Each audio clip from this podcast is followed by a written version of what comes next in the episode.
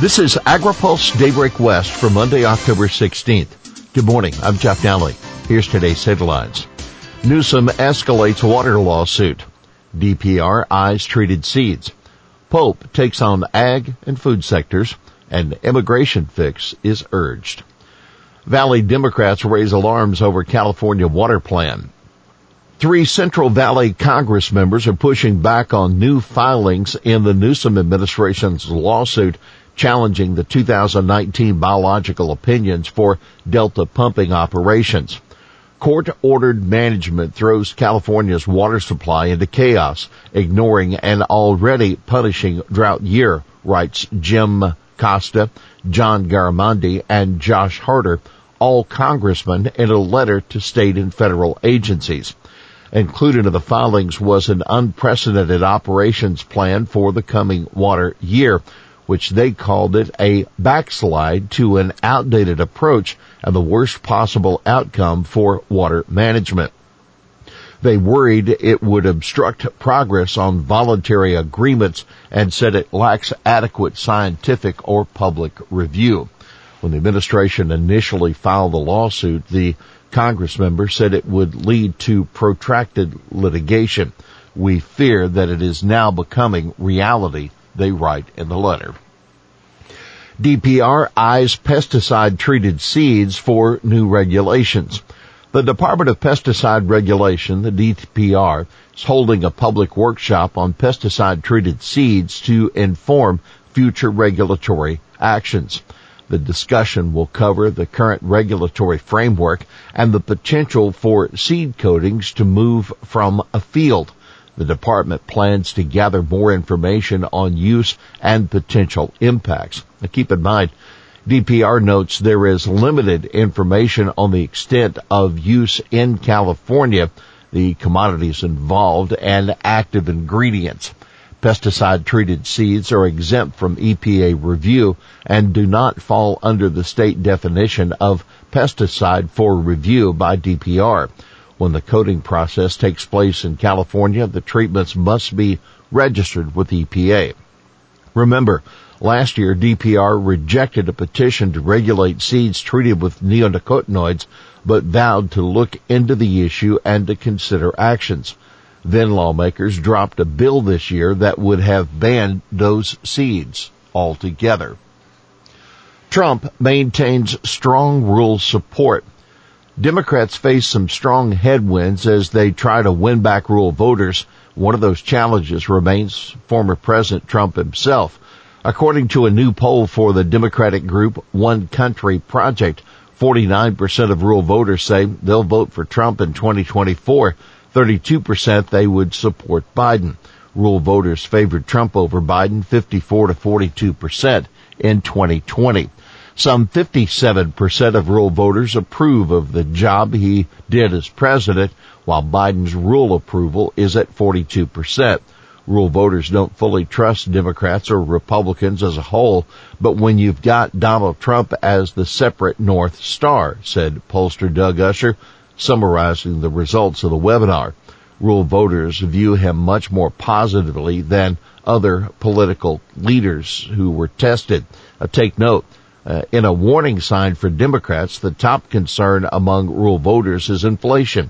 The top policy priority they want to see the federal government address is illegal immigration. By the way, the poll has some relatively good news for Biden in that 47% of rural voters approve of his Build Back Better spending plan. For more on Democrats' internal struggle over the Build Back Better, you can read our Washington Week Ahead at agripulse.com. USDA's National Ag Statistics Service is delaying issuance of its report on ag products marketed as local food so it can collect more information. Instead of November 18, the report will now be released sometime early next year, according to NASS. The Statistics Service says that in order to get complete pictures of the local food marketing practices in light of COVID, the survey is being expanded to include producers who have not indicated prior local food marketing. There is a high interest in this important data series, said a NASS spokesperson speaking with AgriPulse. U.S. Fish and Wildlife Service needs to drill down on Mexican wolf recovery. The Fish and Wildlife Service must be more specific about how it plans to recover the Mexican wolf, including by addressing wolf livestock conflicts and illegal killing of the species, a federal judge ruled last week. U.S. District Judge Jennifer Zipps ordered the service to revise its recovery plan for the wolf. Many of the actions listed in the plan, quote, are so vague as to not constitute an action at all, the judge said. Poaching of wolves accounted for 105 deaths between 1998 when reintroduction began in the Southwest and 2019. The latest count showed the number of wolves increased 14% in 2020 to at least 186 according to FWS. NPPC calls for reform to worker visas. The National Pork Producers Council is calling on U.S. immigration officials to reform a visa program that is key to keeping hog operations staffed. The TN visa program was created under NAFTA to allow Mexican and Canadian professionals in a variety of areas to be allowed to work in the U.S. for up to three years. NPPC has received reports that eligible applicants have been denied entry into the country for no cause and cannot appeal such decisions, the pork producer group said. Other evidence suggests applicants have been rejected because of the subjective interpretations of having, quote, sufficient ties to their home country and about their intent to return to it. Now take note, in a move expected to ease pressure on some food and ag operations, the Biden administration has halted indiscriminate company raids to find undocumented immigrants. The administration will focus on quote unscrupulous employers with a history of exploiting undocumented workers and paying them substandard wages.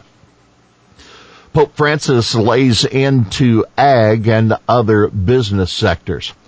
Pope Francis used his Twitter feed over the weekend to blast big business as well as the food and ag sectors. In a series of tweets, he called on large mining, oil, forestry, real estate, agribusiness companies to stop destroying nature, to stop polluting, to stop intoxicating people with food. He also said, quote, big food corporations should, quote, stop imposing monolithic production and distribution structures that inflate prices and end up withholding bread from the hungry. Now keep in mind the Pope's Twitter account has uh, 18.8 million followers.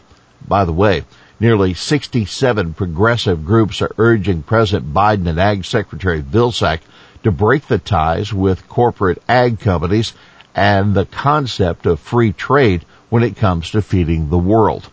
This urgently needed reform must prioritize the rights and livelihoods of workers, food producers, and frontline communities and ensure food security through food sovereignty in the U.S. and abroad, the groups say in a letter. Here's today's She Said It. We don't need to win back rural America. We don't need to win rural America by 51 points. We just need to do better than we have. That former Senator Heidi Heitkamp, a North Dakota Democrat, founder of the One Country Project. Well, that's Daybreak West for this Monday, October 18th. For the latest news out of Washington, D.C., visit agripulse.com. For AgriPulse Daybreak West, I'm Jeff Nalley.